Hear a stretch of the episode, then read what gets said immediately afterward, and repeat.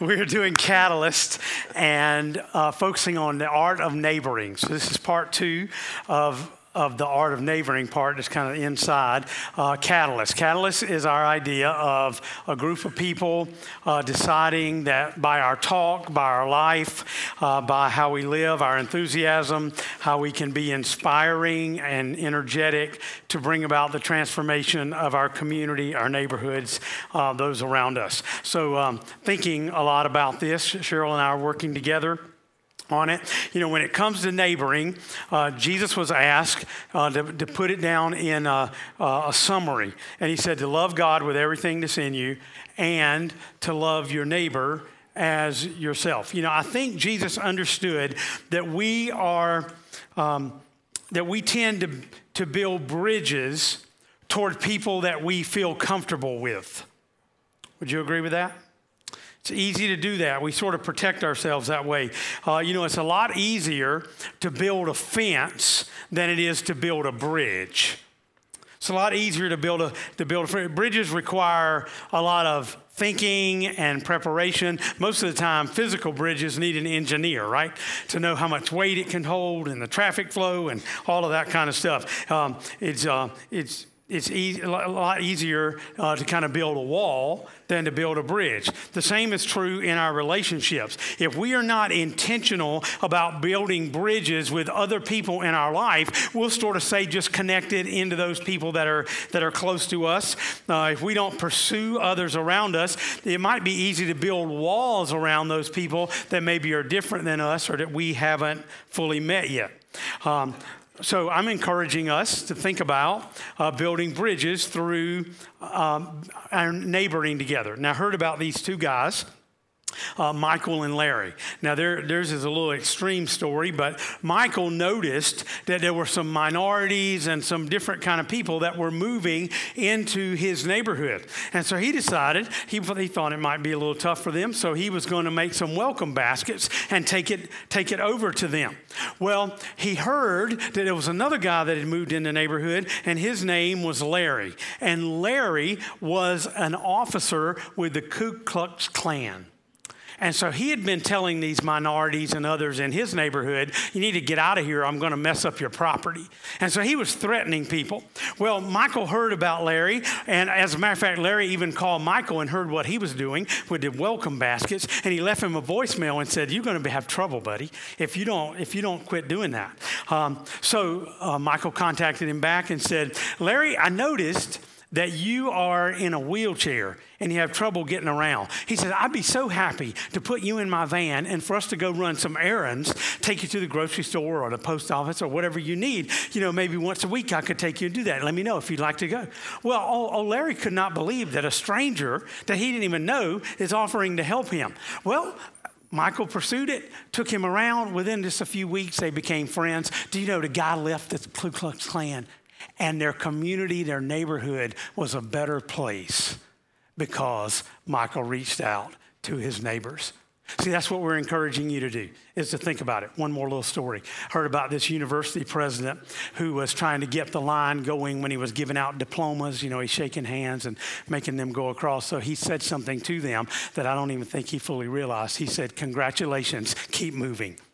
Congratulations, keep moving. Um, that's what this series is about. Thank God for all that God has done in your life. We sang, we gave Him great praise, but let's keep moving.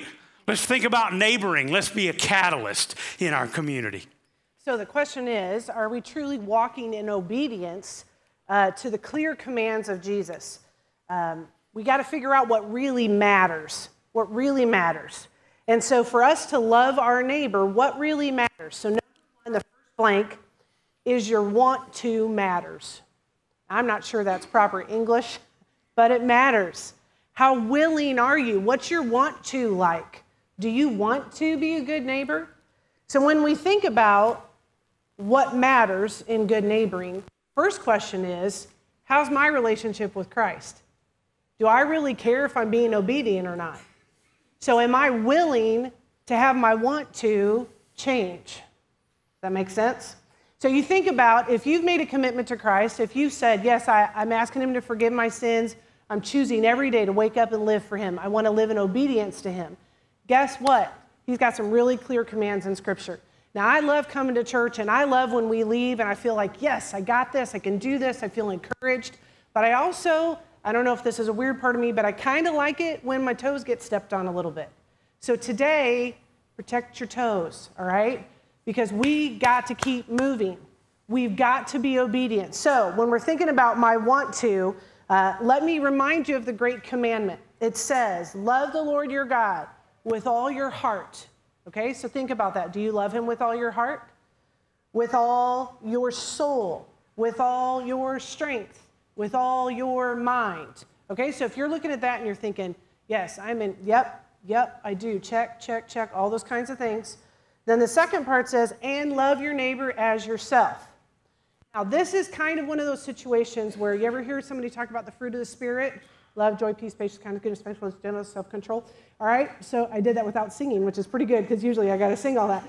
Um, it says the fruit of the Spirit. So we don't get to go through and say, I am excellent at love and joy, but self-control, I'm not going to do that. All right, we don't get to do that. It's the same thing as this. All right, we don't get to pick and choose what Jesus' commands are. I'm going to love God with all my strength and all my mind, but I'm going to kind of save back my heart and my soul, and the neighbor's kind of iffy. So, where are you at with Jesus? Your want to matters. Whether or not you're willing, you're willing to follow his commands. Now, I want you to think about when it's creepy. We've actually had somebody use that word. I'm not going to do this art and neighboring thing because it's creepy. That's what somebody said to us. Well, think about it. Hello, perfect stranger that I haven't talked to in years. I'm your neighbor. It is a little creepy, right? Now, you might not want to do it with that face, but it is a little bit creepy. So, am I only going to be obedient to what Jesus commands if it's non creepy? If it's uncomfortable? Of course, it's uncomfortable. It's not, it, it doesn't seem like, doesn't feel like a normal thing uh, to just start introducing and decide we're going to be friends because we live next door. Sorry, if you want to move, that's fine, but we're going to be friends, okay? Uh, I love that Pastor, when he met that lady last week and she said, I don't have any friends, and he went up right to her and said, My name's Lloyd, this is Kim, we're going to be friends. You know, that girl in her mind might have thought, uh, I don't know. Mm-hmm. I don't know if we are or not. Okay, so it can be a little bit uncomfortable. And sometimes, doggone it, I'm just lazy. Just the truth of it. My couch is fantastic. You know, when you've worked all week and you think, ah, that thing for church, I haven't necessarily talked to my neighbors this week, but man, that La-Z-Boy looks good, right? Sometimes I'm just lazy. So we got to decide does my want to matter? Yes, it does. And I have to be willing to be obedient to Christ, even if it's creepy, uncomfortable, even if I'm a little bit lazy. Remembering that, this is my favorite part. The Holy Spirit, through His prevenient grace, when I pray for somebody, the Holy Spirit's there way before I get there, and the Holy Spirit stays way after I'm there. So even if I go and don't do a bang up job, the Holy Spirit's in charge of all that anyway. So He's there, and He's moving that person's heart and speaking love and encouragement and grace into that person's heart. So find the freedom in that. If you go and you come back and you feel like, I don't know if that went that well, remember, as soon as you start praying, the Holy Spirit's a part of that too. So don't miss out on the power of the Holy Spirit the Bible gives us even even more. So it's just some verses that could help us um, realize that it's more than just even just loving our neighbor. He gives us some specific guidance for that. 1 Peter 4:10 says, "Each of you, I think that's all of us, each of you should use whatever gift you have received."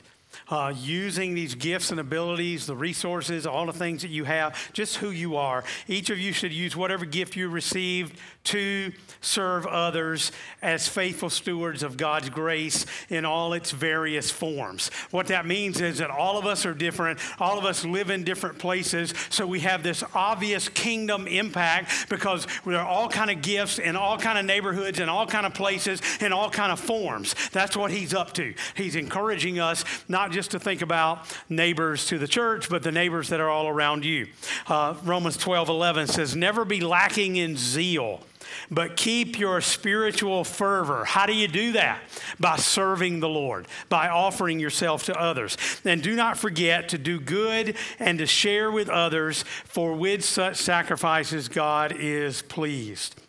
That's what he's wanting us to do, to be out there, to be expressing uh, good and sharing with others, with, with our neighbors. So, whether you eat or drink or whatever you do, uh, do it all for the glory of God. So, recognizing what God wants us to do. So, want to really matters. He wants us to, to be a participant in loving our neighbor. Number two, second thing is that motive matters.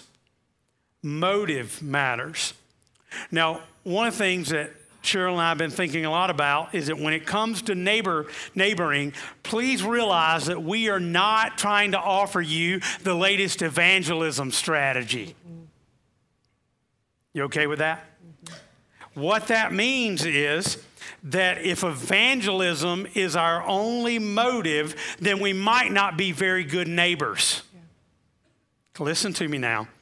If neighboring is done right, with the right attitude, the right, then, then, people that don't know God are certainly going to come to know Him in a stronger way because they know you because they're connected uh, to you in your life. So uh, she's got these three words right here. This is kind of giving us a sort of a how to. How do, how do we start? Well, maybe some of the people, she described it already, some of the people in your neighborhood are strangers.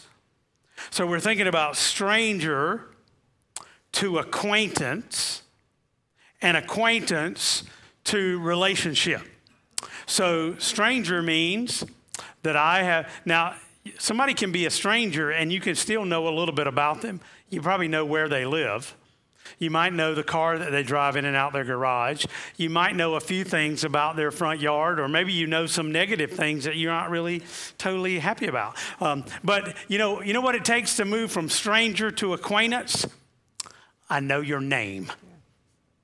You know, if you don't know somebody's name, how can they even hardly be an acquaintance? Maybe just somebody that you wave to. But if you're in a progress and you want to develop some kind of relationship, you want to know this person a little better, you want to be a good neighbor then we learn uh, their names. Uh, I've been working uh, on uh, this little card here. Uh, you still got your little card. This, this will be in there next week uh, for you because we're two weeks away from neighboring night. So, um, you know, I'm still working on ours. yesterday, uh, Kim told me that um, these, these neighbors right down the street had heard about the dessert theater, and so she got them she got them tickets to dessert theater, and so she took them down there. And while they're talking, they mentioned the people across the street. Now we know it's Vicky and Larry, but we didn't know their last name, and now they those people across the street they knew their last name. It was so exciting. So we we, we got it on there. So that was the, just trying to find uh, the the connection there, so that we're learning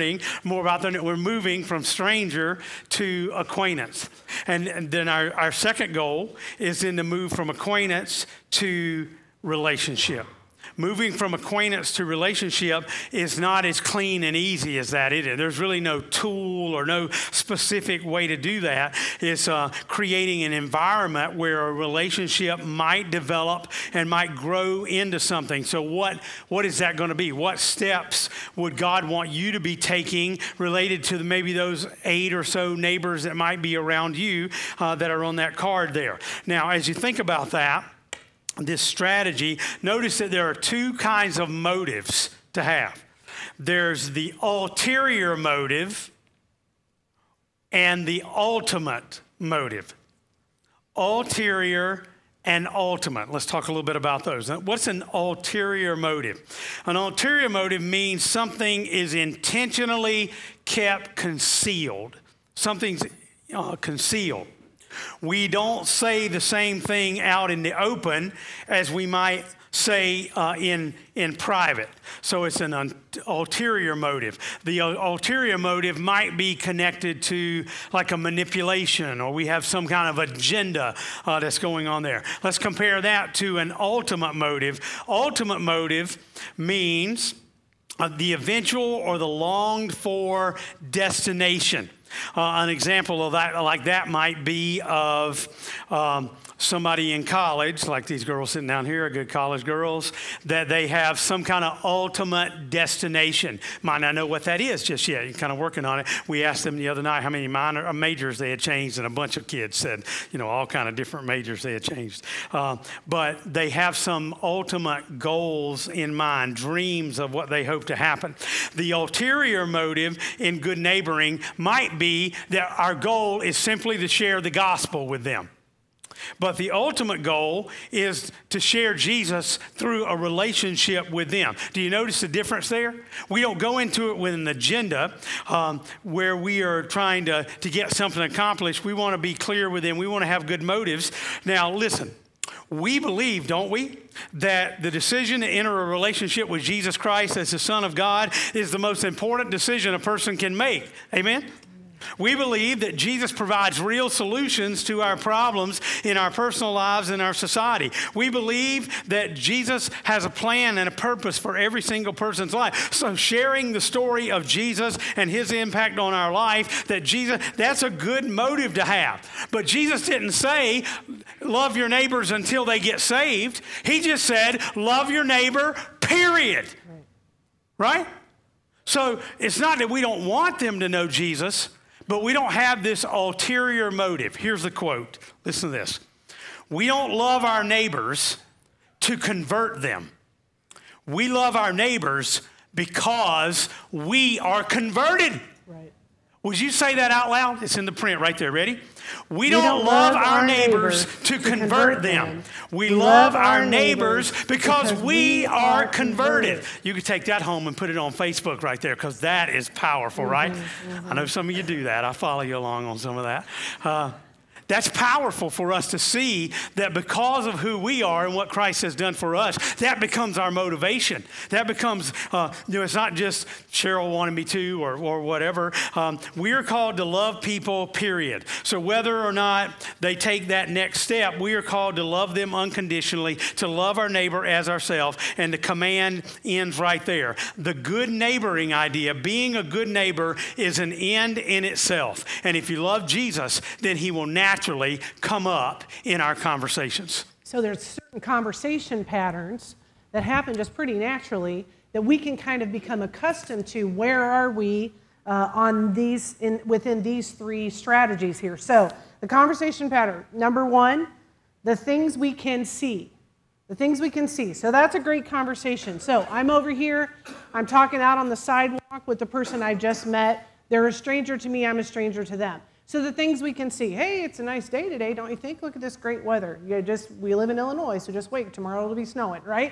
You have that kind of conversation. Or did you see they put new siding on down the street there? It looks really nice. I like it a lot. I wonder what color shutters they're going to put on. Things I can see, things I'm looking at right now that we can have a conversation about. It seems like the traffic's going a lot faster. We maybe need to talk to somebody about that. Who, who is that driving down the street so fast? Those are stranger conversations, all right? That's the first one. Then basic personal information is the second to our conversation pattern. So I'm kind of scooching now because now I'm having I'm talking about some personal information. How long have you lived here? Do you like it on this block? Is it pretty nice? Where'd you grow up? Uh, what do you do for a living? Are you married? How long you guys been married? Do you have any kids? Yeah, yeah. How'd you guys meet? Okay, so you're having basic personal information. So you see, I'm scooching. I'm scooching from stranger towards acquaintance. All right? The third one is our dreams and desires. Now, this can be on this side of acquaintance or it can also be on this side of acquaintance because it depends on how this conversation goes as you're starting to talk through. So, what do you love most about what you do? What kind of a difference do you think your job's making or, or your volunteer work is making or how you're, how you're parenting? Uh, if you could do anything in the world, what would you do? See how we're continuing to scooch down the line? All right, so these conversation patterns kind of happen naturally. Now, if I say only what do I see and I never move from there, then I'm kind of stuck at stranger. Hey, she got a new bike. It's nice. Like at some point, I got to start moving. Okay? And the fourth one, where I'm getting real dangerously close to having a relationship with these people, the fourth one is our regrets losses, and pain. I thought it was really unusual uh, last week when Pastor was talking about that he had been in that guy's house for just a couple minutes, and he started sharing about his wife having breast cancer and the struggles that they had had the last few, few months, even years. Thought that was really interesting because I don't think usually you get in that, that type of conversation until you're down the road a little bit. So I thought that was pretty trusting. That woman who said, I don't have any friends. What a remarkable thing because they kind of skipped acquaintance altogether. They went from stranger clear to relationship where he was offering, we're, we're Lloyd and Kim, we want to be friends. All right? So you come all the way down here, regrets, losses, and pain, creating a safe environment for people to share. We need to be authentic and honest if we want this to happen. So maybe the first person to share a regret or a loss is you. Maybe the first person to be vulnerable is you. You know, I find it much easier to have this conversation, the fourth one, sitting down on my couch drinking a, a, a sweet tea. It's kind of difficult to do that clear out on the sidewalk, isn't it?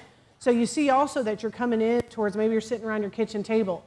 Maybe you're sitting on your back porch instead of your front porch. So there's definitely a move down this line, all right? But we've got to be willing, remember our want to matters. We got to be willing to move, but our motive matters. What Pastor was just talking about, you feel that in your spirit, don't you? Do you ever have somebody invite you to dinner and you're like, this is so nice. We're going to go and have dinner. Wonder if we'll play cards or something. So I get to know them a little bit better, and you sit down and they say, I've got a fantastic networking opportunity for you.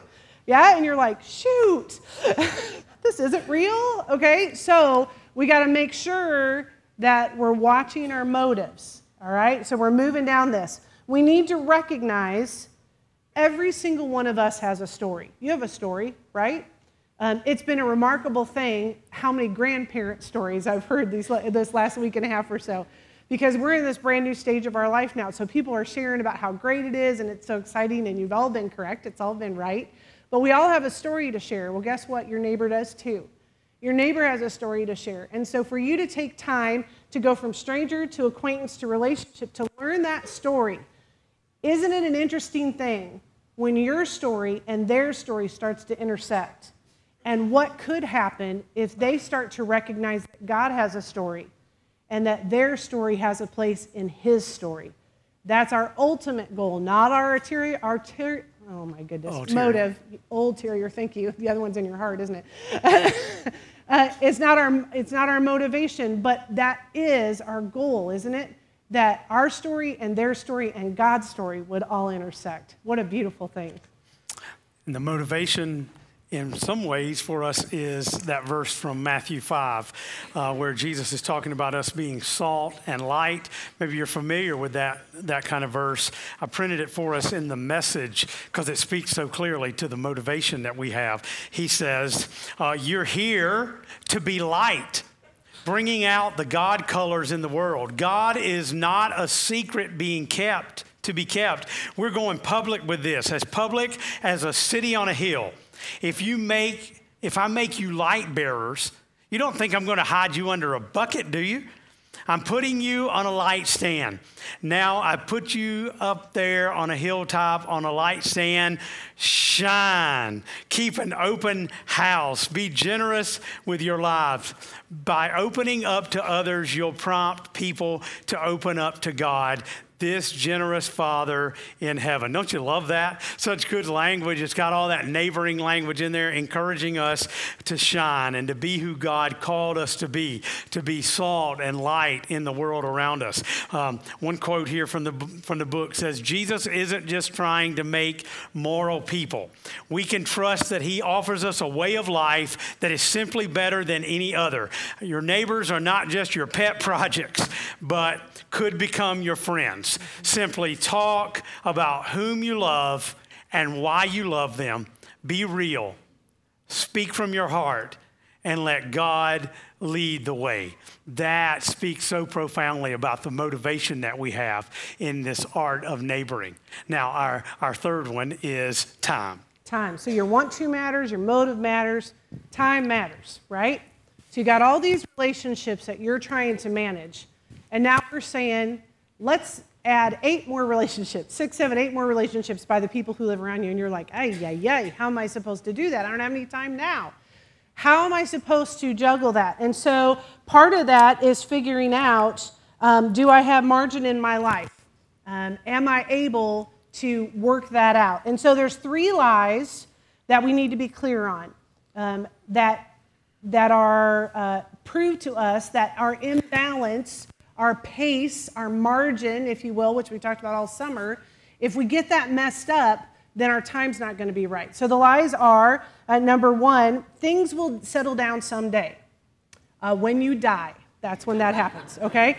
So, unless you are very intentional about your strategy of your life and rescheduling things, that's when things can settle down, all right? Lie number two uh, more will be enough. It will never be enough.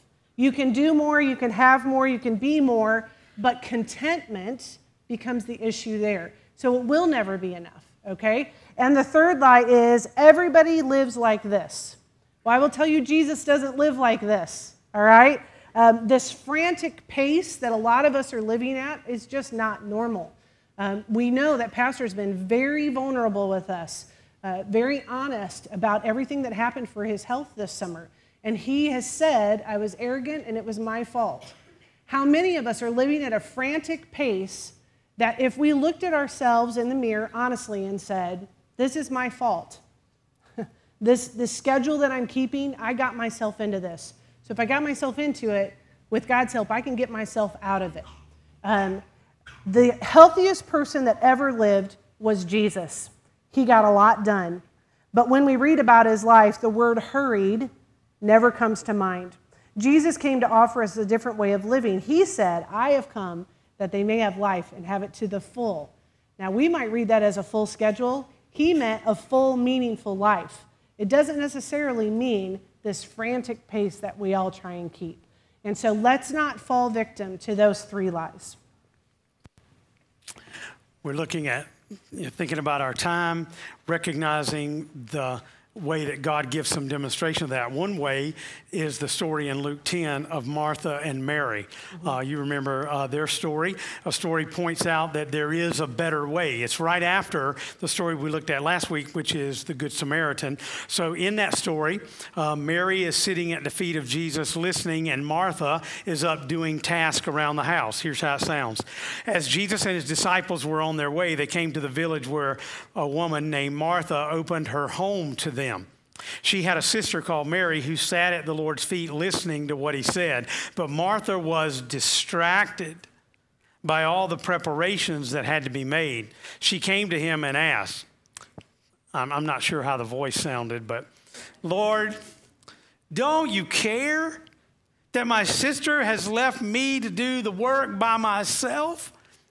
Tell her to help me. Martha, Martha. I wondered what the tone was in that, too. Martha, Martha, the Lord answered, You are worried and upset about many things, but few things are needed, or indeed only one.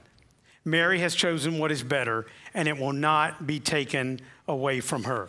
Uh, you can hear uh, Jesus, uh, you know, it's crazy that Martha gets reprimanded for serving Jesus. But that's exactly the point, isn't it? The story is so powerful because Jesus is saying that sometimes we have to learn how to keep things in balance. How to, how to say no, how to say yes to the right things. Uh, looking at that, uh, you notice that Mary is sitting at the Lord's feet. You know, in the, the Hebrew culture there, um, for someone to sit at the, the master's feet would have been a disciple.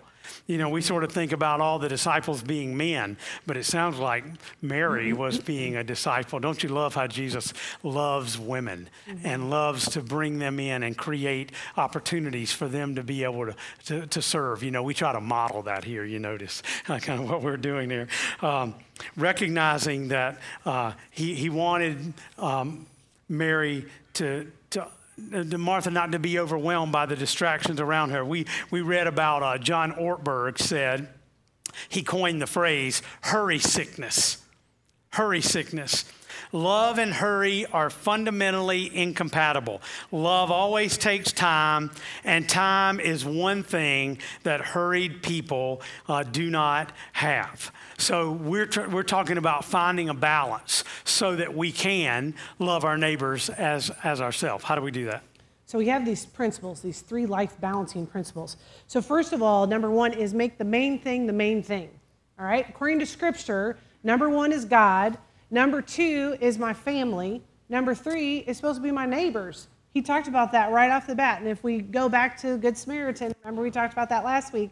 Is the whole world my neighbor? Yep, they are, but so is the person who lives right next door to you, okay? So if I'm trying to get my priorities straight, this is my life.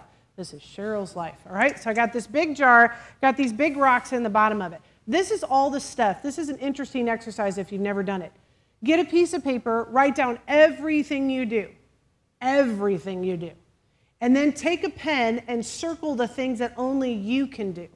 All right? So when I look at my sheet, I've got things like John's wife and laundry, right? Those are both things that I do. Well, guess what? I'm the only one that can be John's wife. You remember that, okay? And but somebody else could do laundry, right? So I got to make the main things the main things. So you got to go through and you got to prioritize your life. What are my main things? All right? Then you can start and add all these other things. I got all this other stuff going on. I'm volunteering at church, and I'm doing my job, and I'm meeting my neighbors, and I'm helping all this stuff. All right? So I'm putting in all these extra things that are important things that maybe God's calling me to do at the time, but it's filling up my life quick, right?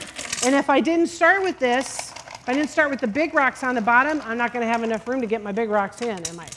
So I started with my big stuff. Now I'm adding my little stuff. And so it's getting pretty full, but boy, you know what? God's really got me busy right now. He's got me doing lots of important things. But then comes along, I'm supposed to be a good neighbor, going to church. Pastor Brock and Cheryl are talking about being a good neighbor, supposed to go be a good neighbor, having a great spirit about it, obviously. Okay? and so I need to add this other stuff. So here's this other stuff, this important stuff, but how am I going to fit it? Well, if I put the important stuff in first, then all of a sudden I have room for this kind of thing, all these other wonderful things that I want in my life, and I'm finding, holy cow, I got a lot more room in there than I thought I did because I got my priorities straight. My main thing was the main thing. I can keep on adding stuff that God's asking me to do, like additional relationships, because I got the main things in first. But then He wants to pour all these blessings on me my lands, look at all this that my life can hold if I get the right things in the right order. And he just keeps adding more blessings on top of it. And now I'm making friends with my neighbors. And now I'm finding out there's all this room to be able to add more and more and more and more. You wouldn't have thought all that could fit in there, would you? But because you get the main thing, the main thing, the priorities in the right order, all of a sudden, all these different things can fit in there. Now look at those blessings are just oozing on down. They're just going to keep oozing, and once it fills uh, that up, there's going to be a little more room for a little more blessing, and God knows that, and He loves to keep pouring and pouring and pouring it on. So, number one, make the main thing the main thing. Number two, we've got to eliminate time stealers. He mentioned Facebook earlier. You know, Facebook is a great thing, and it's a time stealer. It just is. Um, there's lots of things that are time stealers. TV is a time stealer. Um, it's, uh, it can be fun, it can be relaxing, but you also, at least for me, I can look at the clock and think, well, where did those two hours go? And that wasn't really a great movie. So I just trashed two hours of my life for not really a great movie. What just happened? So, time stealers, video games, sorry, can be time stealers. I know lots of times we even load games on our phone to be like a relaxation time. What we need to look at is is any of that adding uh, positive worth to my life. So if it's if there's nothing positive contributed to your life because of it, it could be a time stealer. So you got to pay attention to that because if this is out of whack, check that first. Eliminate your time stealers. There is an art to elimination because you got to figure out what should go. What can I give up and still live a positive life? What can I give up and still keep moving forward? And number three is be interruptible be interruptible. I need to make a conscious effort to adjust my thinking to accommodate my neighbors. That's an interesting statement, doesn't it? What can I do to adjust my thinking, my schedule to accommodate my neighbors? I told you last week about meeting the neighbor across the street that I could not get to. Well, I began to adjust my schedule to accommodate theirs because I wanted to be able to meet them. So I, I became a little stalkerish, looking out the front window. Are there two cars? Are there two? There's two cars, I'm going, you know, so that kind of a thing. Um, so, you know, you could bring that down a few notches maybe, but, uh, but recognizing how am I, what am I doing to accommodate my neighbors? Um, neighboring starts when I am flexible and compassionate. That's where it begins. So if I refuse to be compassionate or flexible, I am not going to be a good neighbor. So I have to pay attention to that. Those will help me regulate my pace.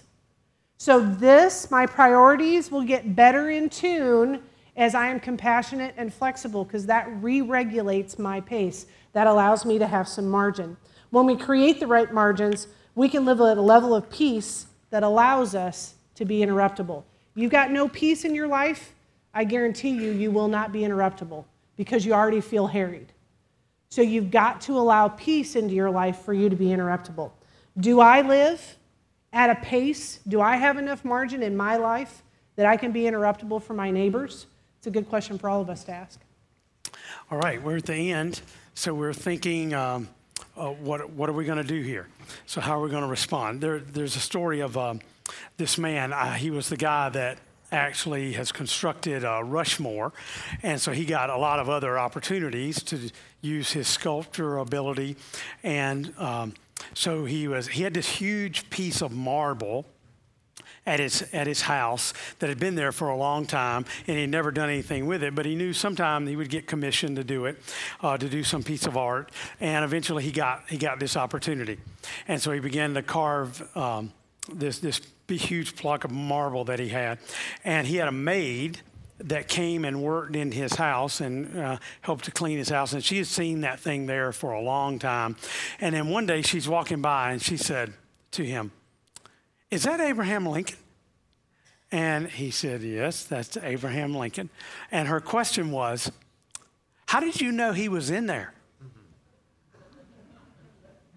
And the reason that he was able to do that was that he had double vision.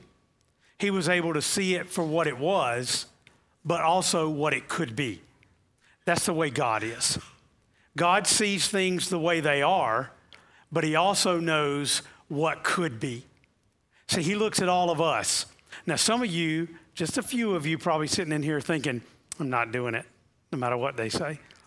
I want, I want you to decide uh, who, you could even write down at the bottom of your outline there, who you're praying for.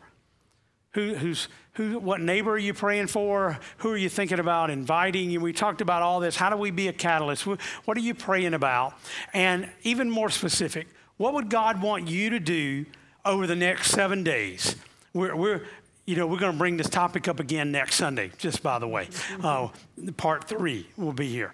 Uh, what are you going to do over the next week? Uh, what, what could you do that is going to begin to make a difference in loving your neighbor as Christ has encouraged you? See, He's our motivation in it. Um, you know, we're going to take communion together. Uh, if you have that, uh, why don't you grab it and let's stand together. You just pull that top piece off, and it reveals the bread. And then you pull back the bigger piece, and the juice is there. Here's the verse I was thinking about. The Bible says in John 1:14, the word became, became flesh the Word became flesh, and the message says, and he moved into the neighborhood. Don't you love that? It means that Christ came and he took on flesh. That's what this bread represents. He's flesh and blood. It's what this communion represents for us. But he moved into the neighborhood. You know, Jesus showed up so that he could get to you. You know, his neighborhood was the whole planet. He came among us. Aren't you grateful for the people that Jesus used to get to you? The people, I, know you got some people you're thankful for. Some people that you're grateful for that told you about the gospel, that loved you, that invited you to church, that cared about you when you had problems and has prayed for you. Maybe it was mama or dad or grandma or a pastor, or maybe it was just a friend, somebody that God has sent your way. Well, guess what? You get to be them. God has double vision. He not only sees what is, but he looks at all of us and he says, What could be? The friend that you could influence, the neighbor, and our motivation is what he's done for us. So we take this piece of bread and we eat it in remembrance that Jesus Christ moved into our neighborhood. He came in the flesh and gave himself for us. Let's eat this bread in remembrance of him. This juice represents the blood of Jesus, the blood that has forgiven us of all of our sin. How could we do anything else but what he commanded and encouraged us to do?